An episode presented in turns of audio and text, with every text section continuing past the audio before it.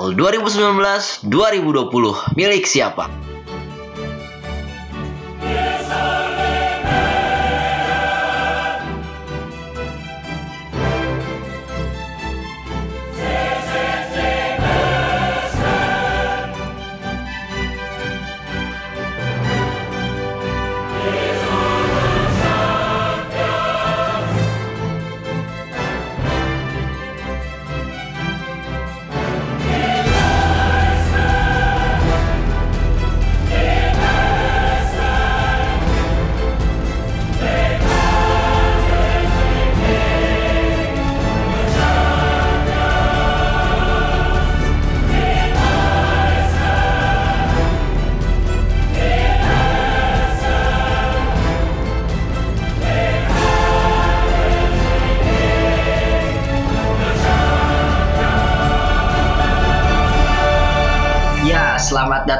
Kembali di Interior Podcast Media.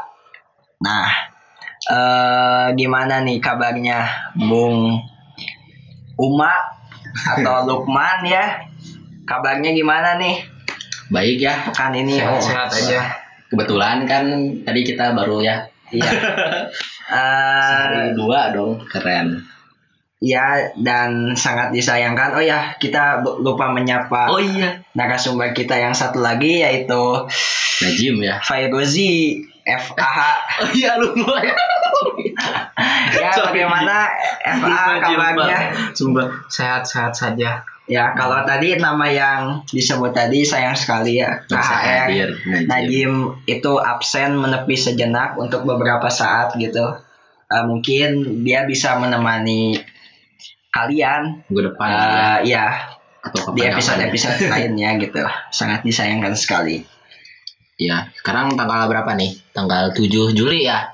Iya. Berarti nanti malam ada mes apa ya itu teh? Oh, Oh, ini AC Milan Juventus. Mm. Yang sebelumnya AC Milan kalau nggak salah kalah sama Juventus di laga sebelumnya di uh, kandang Juve. Nah, menarik juga Nah, nih lihat AC Milan yang empat match akhir-akhir ini nggak terkalahkan apalagi mereka menang lawan Lazio 3-0 gitu. Nah, itu luar yang- biasa sih Keren lah. keren mainnya juga keren build up-nya santai apalagi dengan kedatangan Ralf Ragnik dari RB Salzburg yang akan menungkangi Oh. kalau nggak salah jadi manajemen timnya gitu atau apa ya atau jadi pelatih kurang tahu ya. juga ya nah Tapi berhubungan sama eh, Milan iya bagian Oh, bagian staff lah. staff Milan ya. Iya, soalnya Ralf Ragnik ini benar-benar cocok lah sama komposisinya Milan yang umumnya usia muda. Eh, apalagi di Salzburg kan dia sukses menerbitkan pemain usia-usia muda. Nah, Banyak cocok banget. nih. Apalagi Banyak filosofi permainannya juga ya cocok lah di Milan juga. Oh, Ralf Ragnik bakal Milan bakal mudah-mudahan bakal secepatnya bangkit gitu. Biar kayak Atalanta. oh iya benar sih. Atalanta. itu keren banget sekarang. Iya. Apalagi terlebih lagi mereka terlebih lagi mereka lolos ke ini kan Babak berapa? ke Delapan babak delapan besar UCL. Nah, lawan Valencia. Nah, mungkin kalau lu sendiri man eh, lihat kansnya atau peluang Atalanta di UCL itu di babak ya di UCL musim ini eh, melajunya bakal sejauh mana sih? Eh, untuk Atalanta ya. Iya. Atalanta tuh sebenarnya susah sih buat diprediksi karena benar-benar unpredictable lah. Ah, iya. Unpredictable. Benar-benar susah banget diprediksi bisa tahu-tahu menang Banyak, bisa banyak kebantai. bisa kebantai juga tiba-tiba. Emang nggak ada yang nyangka juga nih Bisa Atalanta besar tuh waktu tiga match pertama fase grup di UEFA Ah. Champions League itu kalah Kalah. semua. Iya, benar-benar jadi pecundang. Sumpah nggak bisa diprediksi emang Atalantanya Gasperini aneh emang eh, nggak bisa diprediksi siapa tahu nanti jadi juara UCL juga kita nggak tahu karena susah banget diprediksi. Iya benar. nah Ji gimana Ji? Atalanta ya? Atalanta gimana nih? Ya Atalanta bisa aja sih sampai ke semifinal ya tergantung juga lawan mereka siapa nanti. Iya sih, ya yang gua lihat nih Atalanta tuh masih defense-nya masih ancur-ancuran. Siapa sih yang kenal Toloy gitu kan? Eh, gak ada. Jadi menurut gua kalau misalnya lawannya PSG atau Munchen atau City yang lebih dominan nguasain bola atau dominan nyerang, eh, ya pasti hancur Atalanta kebantai Susah pasti ya. susah. Jadi mereka kalau untuk juara UCL komposisi skuadnya belum inilah apalagi umumnya yang juara UCL itu ya komposisi skuadnya udah benar-benar Lengkap banget. lengkap gitu dari mulai pemain utamanya Ya. eh, lapis duanya juga Iya. harus bagus dan gelandangnya gelandangnya juga yang harus bisa mendominasi permainan contohnya kalau Madrid yang juara UCL tiga kali Kali berturut-turut. itu kan Modric, gelandangnya Modric, Casemiro, Kroos. Kroos. Kalau Casemiro ya DM biasa lah buat nunggu Iya. nunggu gak bisa build up tapi Kroos sama Casemiro eh Kroos Kroos sama Modric ini yang benar-benar eh, bisa menjadi nyawa atau roh dari permainan Madrid lah sehingga bisa menjuarai UCL Mm-mm. tiga kali berturut-turut gitu. Oh iya, selain Atalanta ini ada RB Leipzig juga kan yang udah lolos Oh, iya. ke delapan besar UCL. RB Leipzignya Nagelsmann yang oh ya yang nanti UCL tuh dimulainya kapan sih? Agustus Agustus. Agustus ya. Nah, yang nanti kehilangan Timo Werner.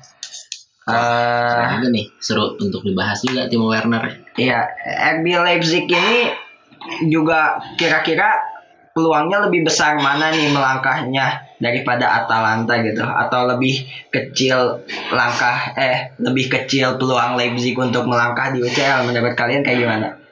Mana ya? Untuk survive gitu di UCL. Melihat Leipzig yang musim ini yang yang ngebantai Tottenhamnya Mourinho 3-0. Bener-bener itu Leipzig tuh. Leip- Nagelsmann ya itu ya Iya. pelatihnya emang lumayan mumpuni juga sih masih kemampuannya. muda juga Masih muda juga ya. tahun ya. Malah lebih muda daripada Cristiano Ronaldo. Iya.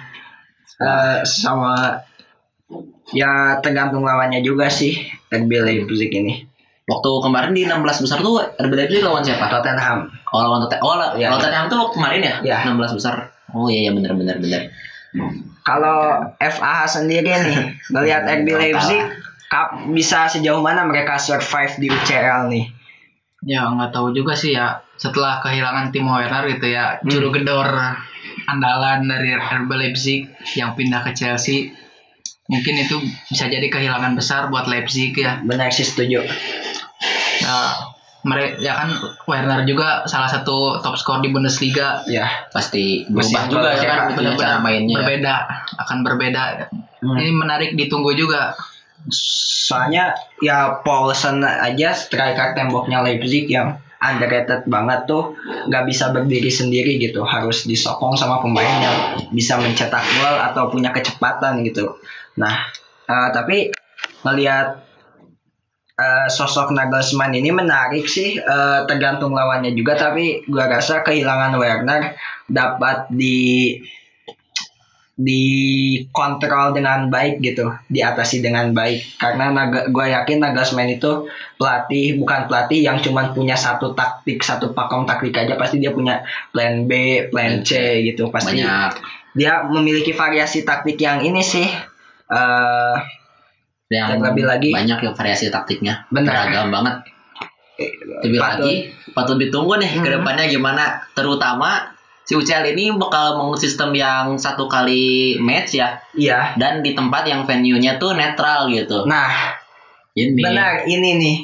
Uh, banyak menimbulkan kontroversi juga. Katanya bakal dimulai di Portugal sama Jerman ya. Wow. Dimainkan di Portugal sama Jerman yang alasannya Portugal tuh uh, emang pandeminya udah mulai surut. udah mulai ya berhenti sama uh, mungkin Portugal daerah yang netral juga karena wakilnya juga nggak Ya, ada yang nggak ada yang lolos ke delapan lolos. besar. jadi nggak bisa memicu meledaknya penonton gitu.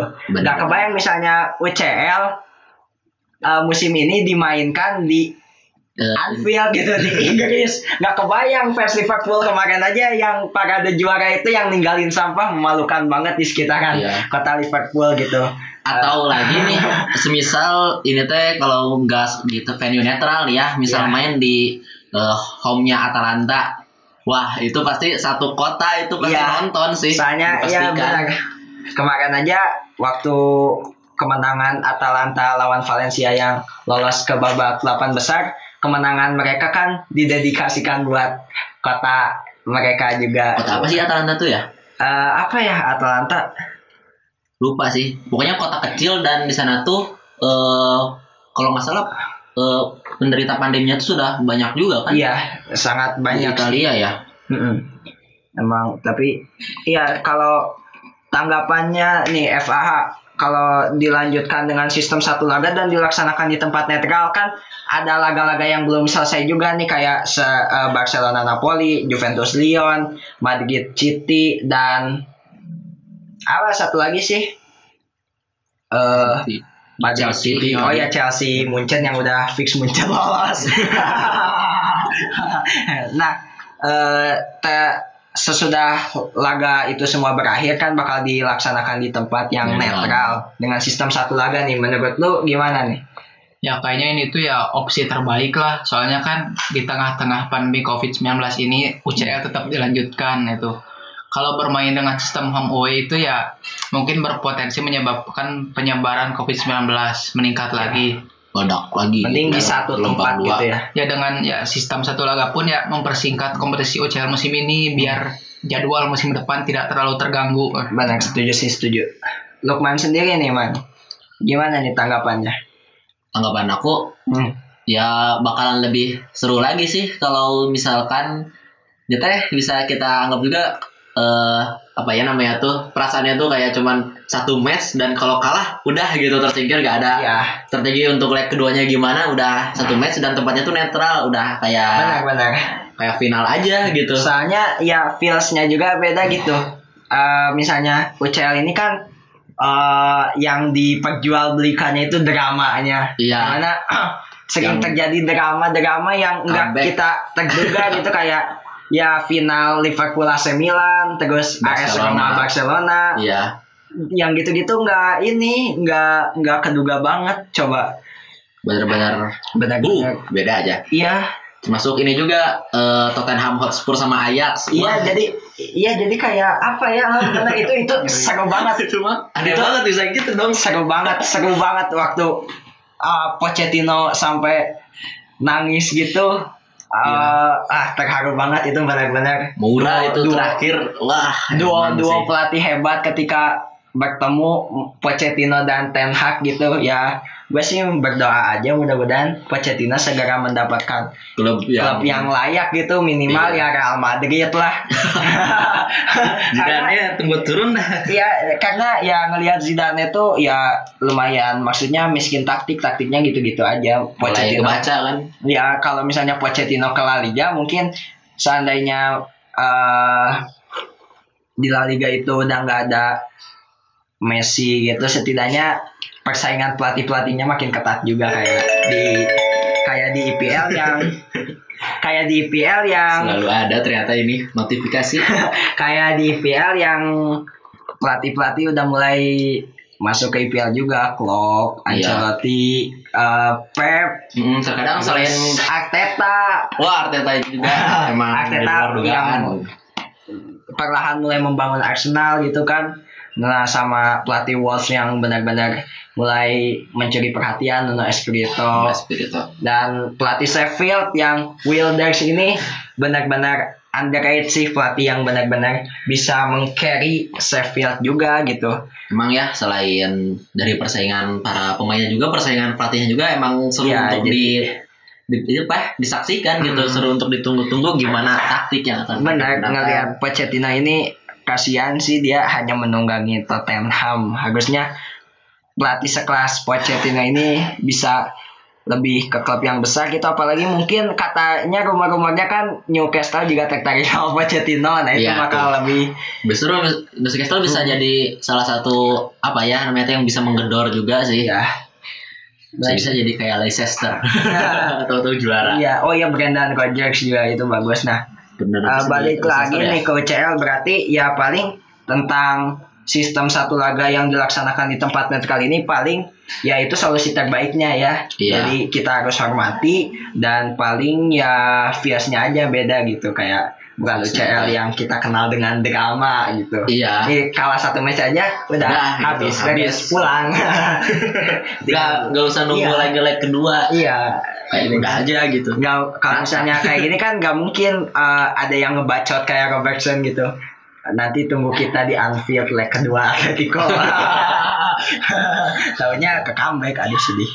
Nah, nah, nah kalau ngelihat UCL nih yang ya mungkin kan kompetisi kompetisi liga juga udah dimulai kecuali Perancis yang harus diakhiri yang harus diakhiri Liga Prancis eh, gara-gara ya PSG dinyatakan juara.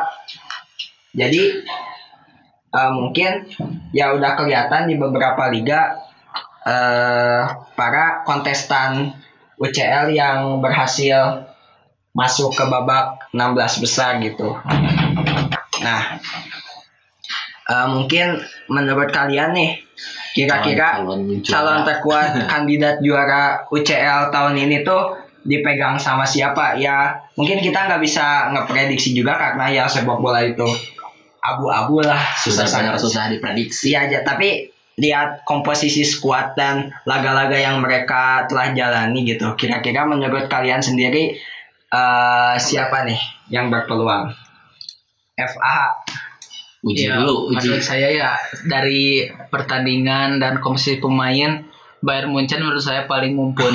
Ya. ya. Saya sebagai fan Fans Bayern Munchen. Munchen juga ya berharap bisa jadi juara UCL musim ini biar treble. apalagi gila Munchen udah pandemi tim yang lain kan kayak RB Leipzig gitu turun Masih. performanya Heeh. Dortmund turun performanya tapi Munchen langsung malah juara dia. press aduh ngepres banget gitu nah kalau misalnya Uma sendiri Apa yang juara? ah Arsenal PSG dong. ah, ada PSG ya, gak masuk aduh.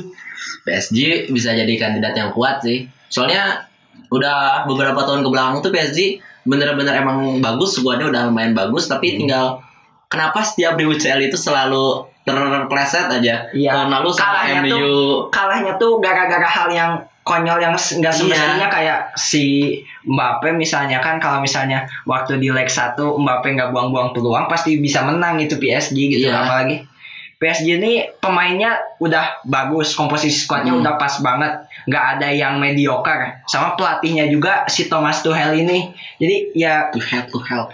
udah udah kurang sempurna apa PSG gitu untuk juara Kurang UCL ini doang, ini kurang juara UCL lah. berarti Apaan ya?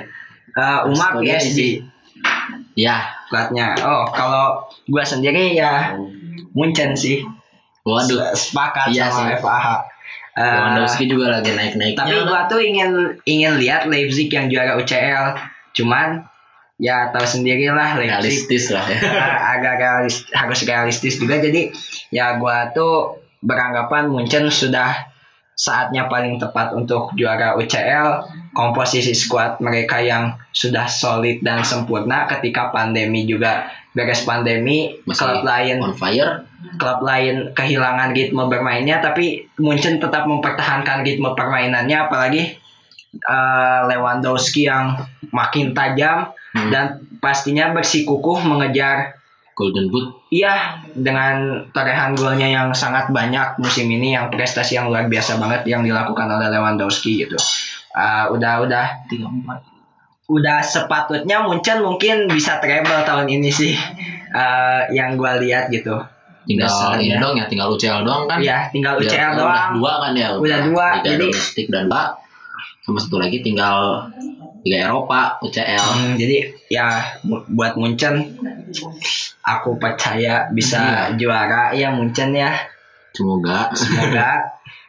Wah. Eh, kalau PSG sih takut paling ya 50-50 eh, paling mentok-mentok sampai semifinal atau final aja. Kalau Golden Boot ini siapa aja sih itunya? Eh kandidatnya. kandidatnya selain Eh, Lewandowski. Lewandowski, Immobile, eh, Werner, Bener. Messi.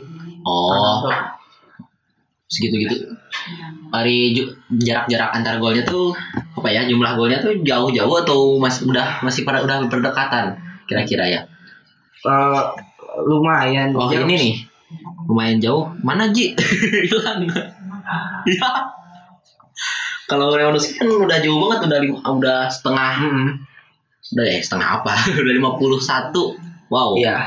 Ronaldo tadi berapa 34 28 masih jauh ya mungkin kemungkinan besar ya Lewandowski lah ya Ya. bisa jadi megang Golden Boot tahun Ya. 2019 2020 Mm, ngelihat Munchen yang sekarang juga ngeri sih udah saatnya mereka treble untuk ya juara UCL target mereka gitu.